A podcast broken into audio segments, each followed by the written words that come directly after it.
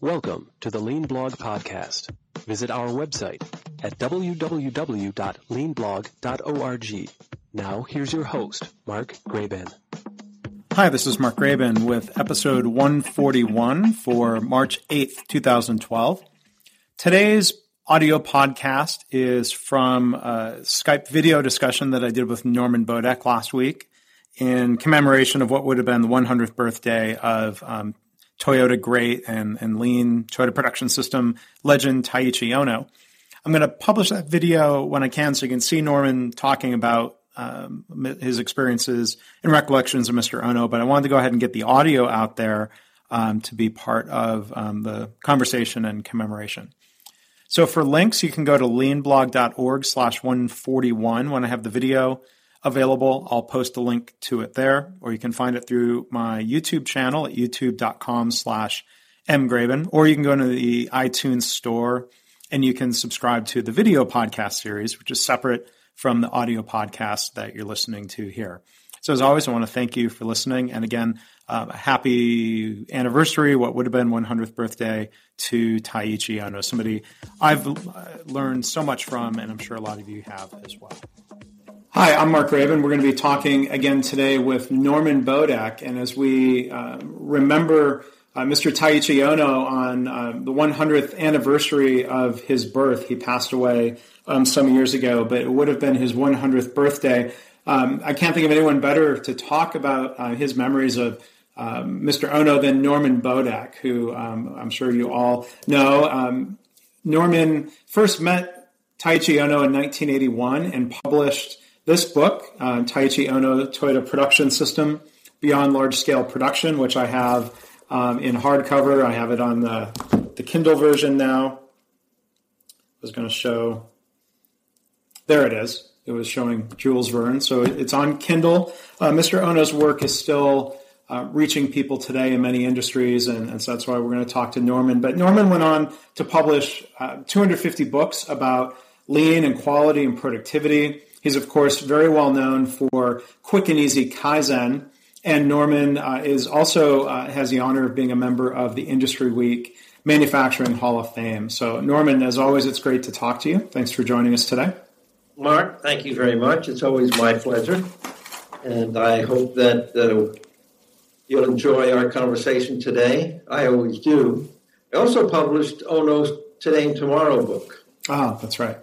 And um, had the privilege of meeting him many times, and I have I'll share some of the wonderful stories about Ohno. Um, I first met I first met Dr. Shingo. Shingo introduced me really to the Toyota production system just in time when I when I found uh, Shingo's green book, the study of the Toyota production system from an engineering viewpoint.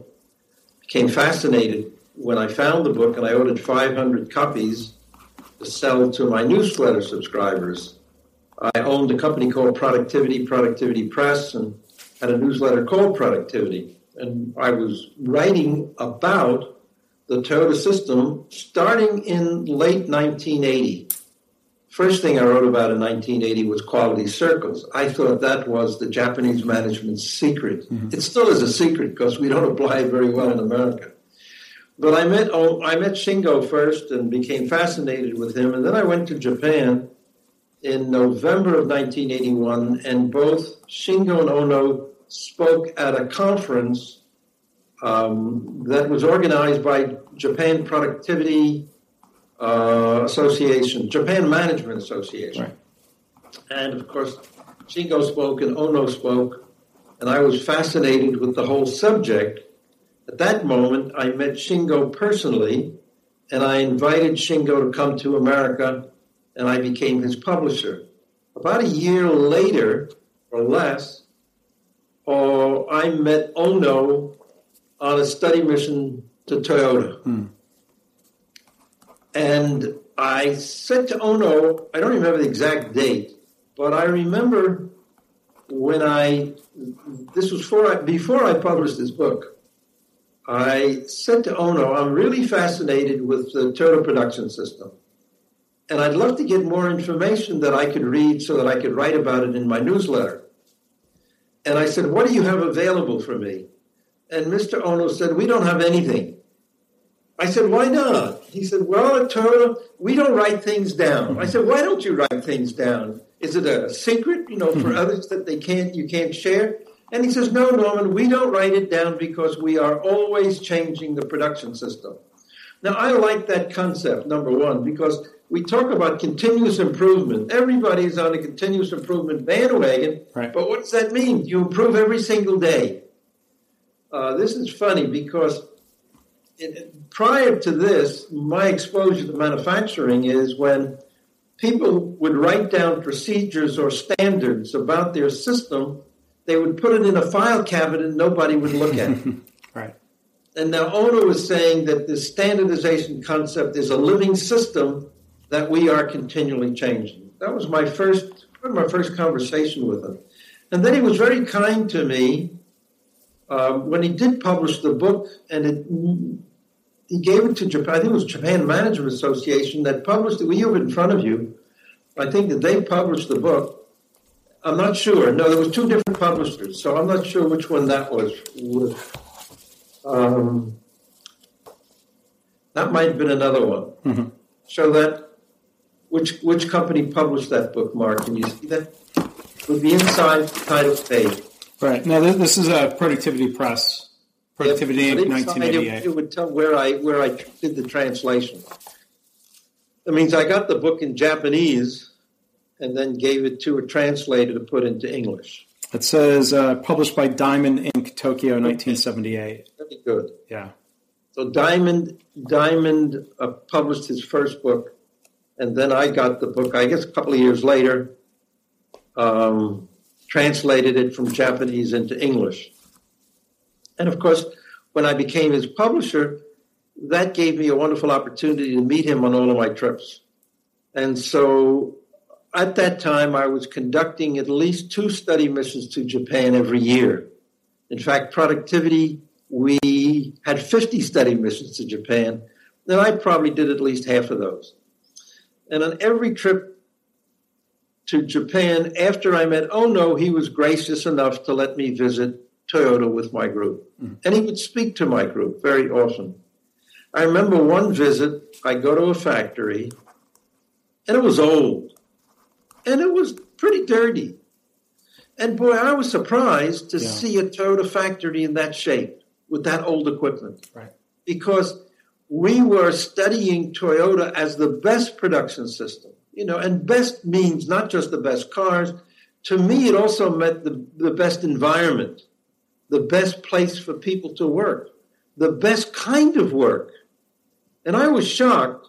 And I went to Ohno and I said, You're very nice to me, but you always let me only visit an old plant. And he laughed. And he said, Norman, you don't understand just in time.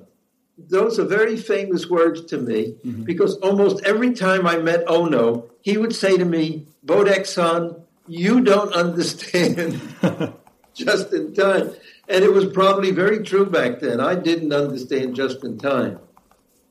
Another time, um, later on, when he left Toyota, he, he didn't go up the ladder. And that was very surprising because he, more than anyone, made Toyota successful. His production system really separated Toyota from all the other manufacturers. Still does today.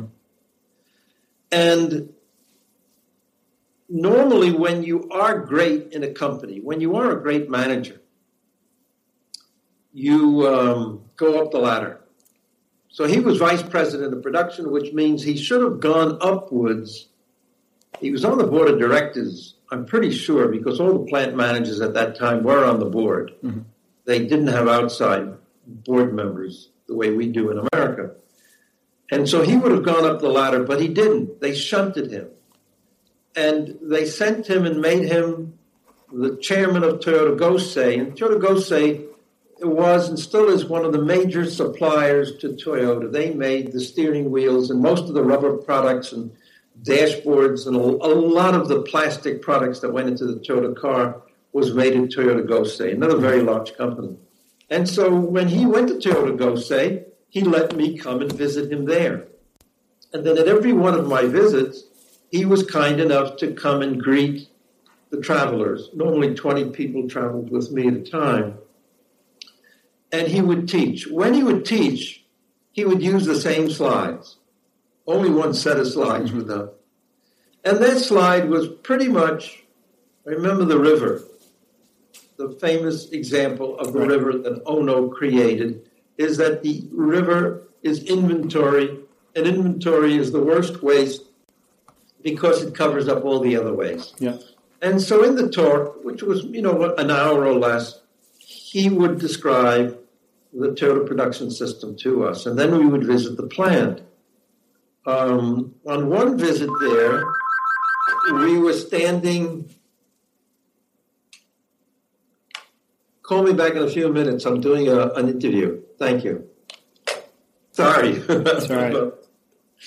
um, standing in front of the factory, he tells me a story about one day um, he's standing there with the plant manager and he looks at the plant and he says, um, This was a warehouse. He said, You know, at Toyota, we don't have any warehouse. Mm-hmm. And he looked at the manager and he said, uh, Why don't you get rid of the warehouse? This is the way he worked. Yeah.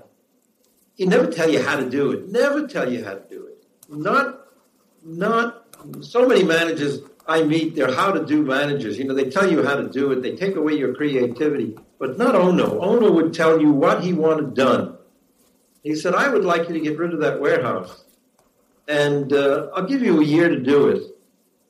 And then he said, "I want you to retrain everybody in that warehouse and make them into a mechanic." Mm-hmm. And he walked away.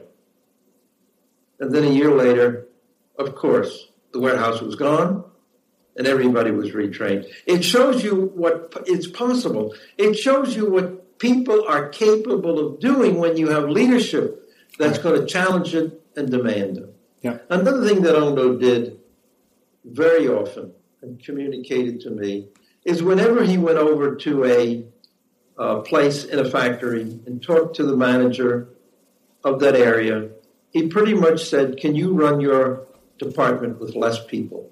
That was his pretty much what he would say. Can you do it with less people? If you had eight people, he would challenge and say, Can you do it with four? And then he would leave. And then, sure enough, three, four months later, he would come back, and the manager would be all excited. He would be elated. He'd have a big smile on his face, and he'd say, Oh no, son, I'm now running my department of four people. And what do you think Ohno said? He probably said, "Can you reduce it again?" Can you reduce it again? Yeah. That's it. Yeah. Oh, Ohno's But- main focal point that I believe, mm-hmm. my contact with him, is what was was on reducing labor content. Right. But let, let me let me ask about that because Toyota was very much in a growth mode at that point, right? So people were given other roles and other jobs. I would imagine. Yes. But you see, this was brilliant because first of all, Japan had lifetime employment, and that at that time when I went, there was virtually no part-time employees at Toyota, mm-hmm. well, very very few. You know, I'm sure 90, 95 percent of the people were full-time employees. So if Ohno went into a department and he said, you know, reduce your staff in half, he's not saving the company any money at that moment. So you're saying when Toyota was expanding? Well, Toyota was expanding because they were forced to expand because they couldn't lay the people off. Yeah. And what are we going to do with these people? Well, they trained them. They mm-hmm. continually train people. Something that we're missing in the West because we don't put in the kind of training and investment in people we should do.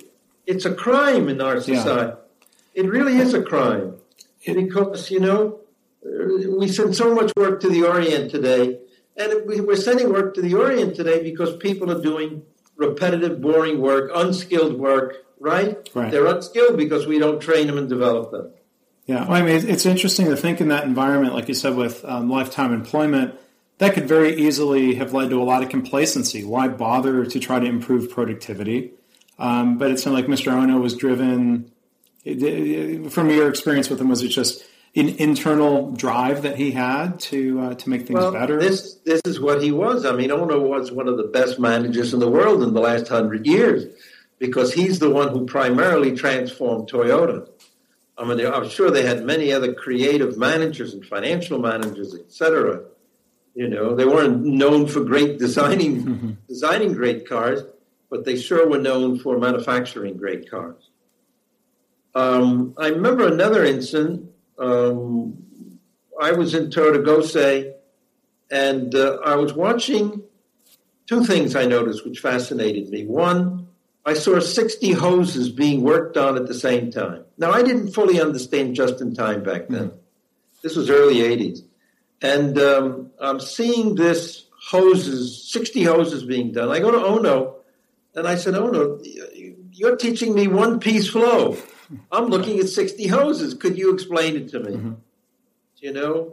Um, and, and Ohno said, once again, Norman, Bodek-san, you don't understand just in time. I said, What do you mean? He said, Look, the first thing that we're trying to do is to make money. That's the first thing. Yeah. So, yes, we want one piece flow, but none of it's going to cost us more money. That was a big, big learning experience for me. Mm-hmm. So, we don't make one hose at a time if we could do it 60 at a time and save money. We'll still try. The next thing that Ohno taught me is when he would see a batch of 60, he would always say to the manager, could you reduce it down to 50 and see what happens? Right. So this was his second area. One was labor reduction, and the, the second thing was inventory reduction. Also on that trip, which was interesting, is I was watching a woman uh, putting a clamp on these hoses, some hose for the car. She was putting clamps on. And in front of her, Mark, she had a very large board, very large board, quite large, maybe, you know, two feet, three feet, mm-hmm. It was right in front of her. And on that board was all of her instructions on what she was doing, number one. And it had on it all of the measurements for her to calibrate that the products that she was working on, it had places for her to write notes, to write down her improvement ideas. It had a copy of perfect clamps and hoses, and it had copies of defects right in front of her. Mm-hmm. I thought that was brilliant, and I rarely see that in any other plant that I go to that they had in right. front of them. Yeah. Um, the other thing, of course, most pe- most of the other things are in his books. You know, the great thing, of course, is you go to the Gemba, you go to see with your own eyes, which was another Ohno technique. In fact, one of the famous ones that's in one of my books was the Ohno circle. Right. you take he'd take a piece of chalk and he'd put the chalk or make a circle and he would tell the plant manager, especially a supplier, if you want to work with Toyota, or if you want me to teach you anything, you stand here all day. And then a man would say, Can I go to the bathroom? No, I said, Yeah, quickly, you can go to the bathroom. and you can have lunch, but you got to get here back. But you stay here the whole day, mm-hmm. and then I'll come back and quiz you to see what you saw. It's a great learning experience. Right. Now, something came to me recently, which I recommend to every one of our listeners, is that you go to the Gemba and you look at people working. Just stand there and look, mm-hmm. at least for 30 minutes. Just stand there and look. And then say to yourself, is this the kind of job that a human being should be doing? Mm. Because, Mark, I am astounded as I continually visit plants, and I, I've done close to 300. And last year I probably saw 25. I went to Lexus last year uh, saw many new things at Lexus. But I still see people doing very boring, very repetitive work. Right. Tightening, I saw one man at Lexus tightening eight bolts on every car. He had a takt time of about one minute, 500 cars during the day. He tightened eight bolts on 500 cars, and that was his they, job. They didn't have job rotation. No, no. Hmm. Some of the plants do. They they did job rotation, I believe, first in America before they did it in Japan. They used to have when I first went. At the end of every week, you could post your job, and you could take another job and switch jobs. But it was pretty much your job for at least a week. Yeah. So what I'm really asking the people there is to look at the way people work. That's the Ford system. That's the Taylor system. That's not the system for the 21st century.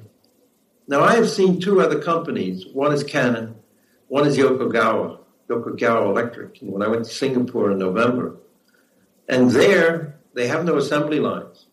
Toyota still has assembly lines. They have the finished assembly lines. Not everything is in cells. But at Yokogawa and Canon, everything is in cells. There are no more conveyor belts, mm-hmm. no more uh, uh, assembly lines. What does that mean to the worker? It means that every single worker is multi skilled. Every single worker is multi skilled.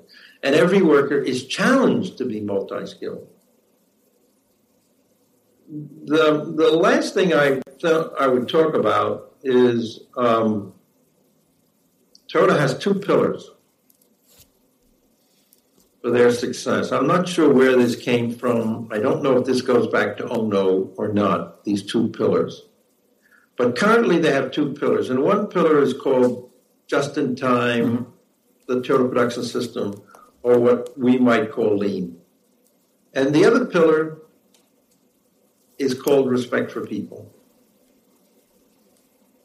That's my side. Yeah. Even though even though I've been involved with both sides for 30 years, I'm not an engineer. I'm not an engineer by by my background, but I like the respect for people side. But my question is, what do we mean by that? Yeah. Well, but, and, but first, I mean, I think it, it's it's all lean when they say you know the two pillars of the Toyota production system.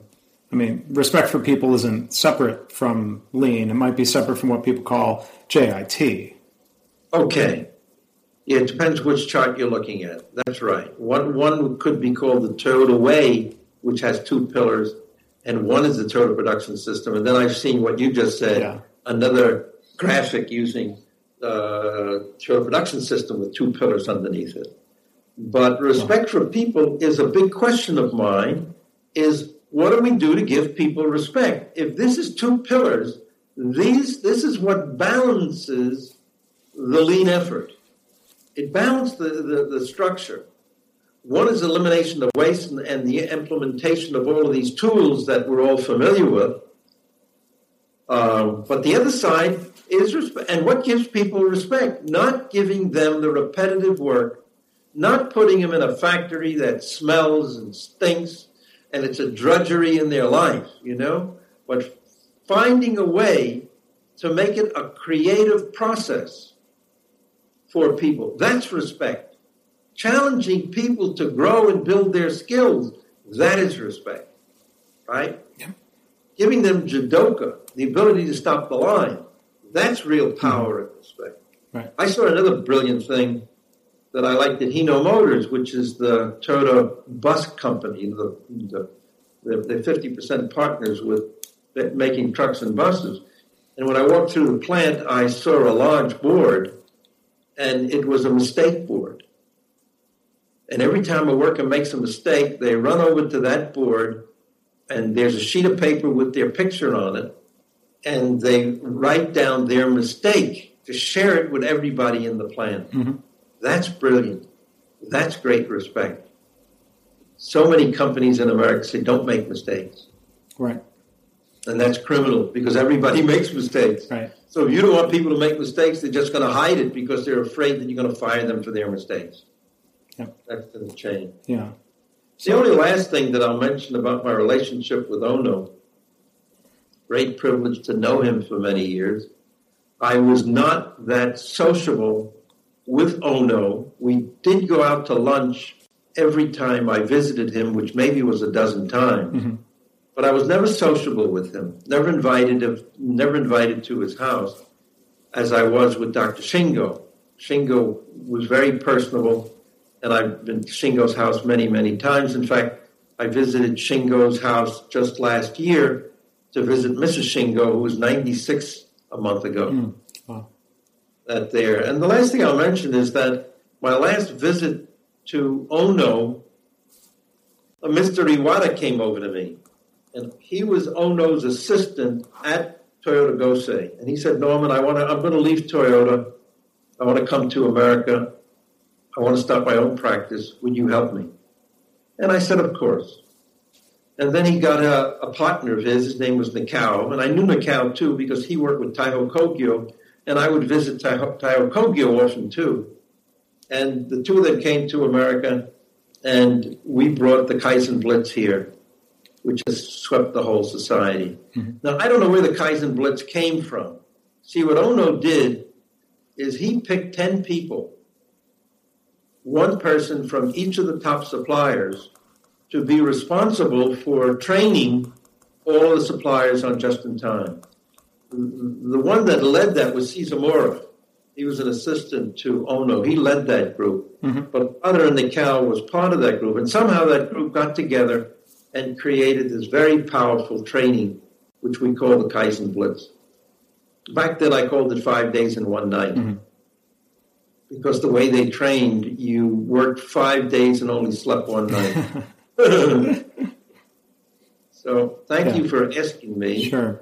Let, let, let, me ask one other thing because um, maybe just to tie up some of the discussion. I mean, you, you, talk about you know the respect for people, the way we need to be developing people, and, and think back to you know the stories you told of Mr. Ohno about going in. I mean, in, in some ways, it sounds like very classic Western management behavior to just go in and demand you need to do this with less people, you need to do this without a warehouse, you need to do smaller batches but the results aren't always positive. Um, you know, so Mr. Ohno, you know, there, there, there was something different there than just going in and setting what we might call a stretch goal in the West. I mean, there, there was, you know, much more to it than that, right?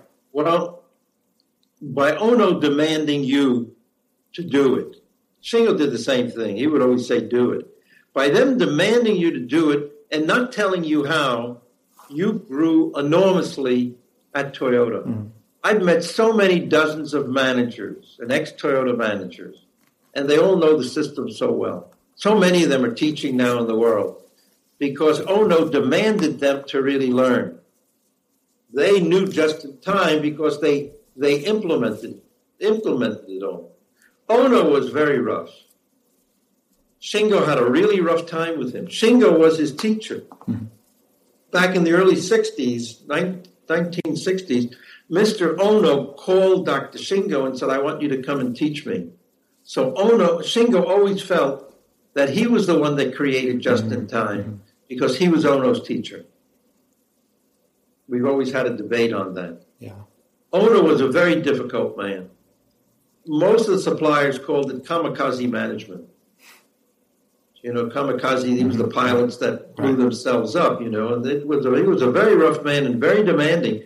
But from those challenges and demands, Toyota became a very incredible company. Right.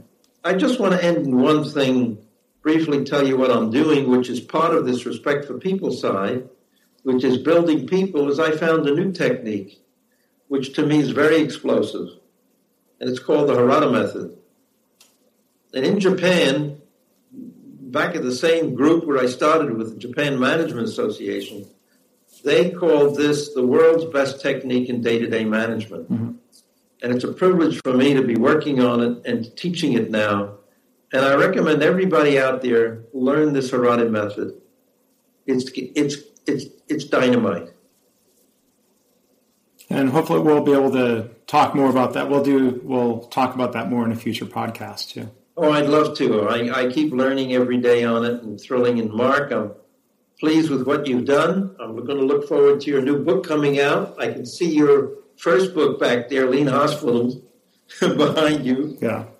And uh, well, this is the cover of the new one, and thank you again for writing uh, introductory material. My pleasure for that book. We're honored that you did that for me and yeah, Joe. thank you. Well, I, I feel that I'm your teacher. You know, I right. taught you and your co-author Joe Swartz the the quick and easy Kaizen system, and you brilliantly, the two of you have brilliantly applied it in the medical field.